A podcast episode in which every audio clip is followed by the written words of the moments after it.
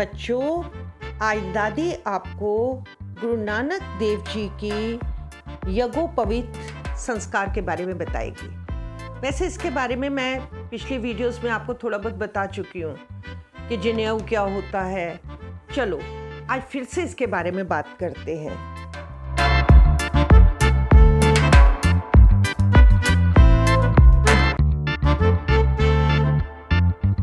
उन दिनों हिंदू घरों में यज्ञोपवीत संस्कार अर्थात शरीर पर जनेऊ धारण करने का प्रचलन बहुत अधिक था।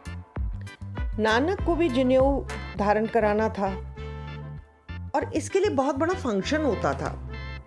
तो कालू राय मेहता जी ने संस्कार का आयोजन किया, पूरी बिरादरी को न्योता दिया, लोग इकट्ठा हो गए।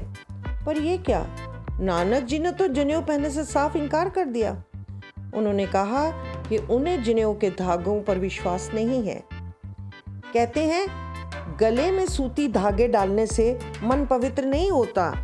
मन को पवित्र करने के लिए अच्छे आचरण की ज़रूरत होती है। उन्हें तो ऐसा यज्ञ पवित्र चाहिए जो दया की कपास, संतोष के सूत, जप की गांठ और सत्य को लक्ष्य से गुथा गया हो। बालक की दृढ़ता देखकर लोग चौंक गए। बड़े हैरान हुए, पर कुछ लोगों ने उनकी प्रशंसा भी की।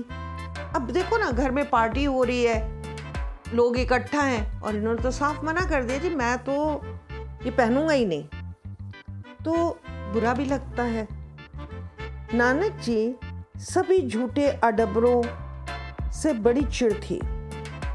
वे जान गए थे कि बालक के जन्म से लेकर मृत्यु तक ब्राह्मणों द्वारा कितने ऐसे कर्म कांड बनाए हुए हैं, जिनसे सिर्फ़ और सिर्फ़ ब्राह्मणों का ही फ़ायदा होता है। और किसी का नहीं होने वाला। वो गरीब लोगों के लिए उनकी मांगे पूरी करना बहुत मुश्किल था। अमीर लोग तो उनकी बातें पूरी कर देते थे, क्योंकि ब्राह्मण जनता को भयमीत करके अपना उल्लू सीधा करते थे।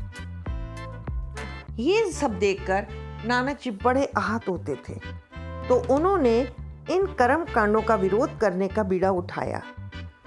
उन्होंने सभी को बताया कि ईश्वर एक है, वह सत्कर्तार है, वह सभी को एक समान देखता है और सभी का भला करता है। उन्होंने सबको समझाया, ईश्वर हमारा पिता है तो पिता अपनी औलाद का बुरा कैसे कर सकता है? वो तो हमेशा हमारा अंग संग रहता है, हमारा भला ही चाहता है। देखो बच्चों, जैसे हमारे मम्मी पापा हैं, वो कभी हमारा बुरा नहीं कर सकते। तो गॉड भी तो हमारे पापा हैं ना, वो कैसे बुरा करेंगे? उन्होंने लोगों को समझाया कि इंसान अपने दुष्कर्मों के कारण दुख भोगता है।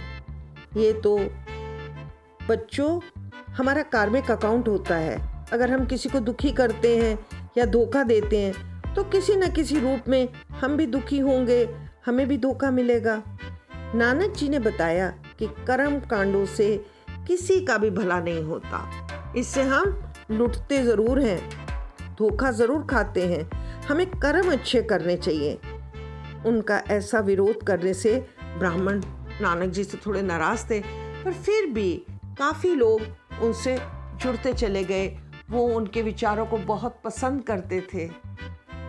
सतनाम श्री वाहे गुरु सतनाम श्री वाहे गुरु तो बच्चों, कैसी लगी ये कहानी? आपको अच्छी लगी?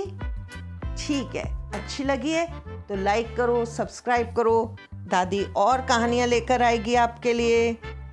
बच्चों, सदा खुश रहो।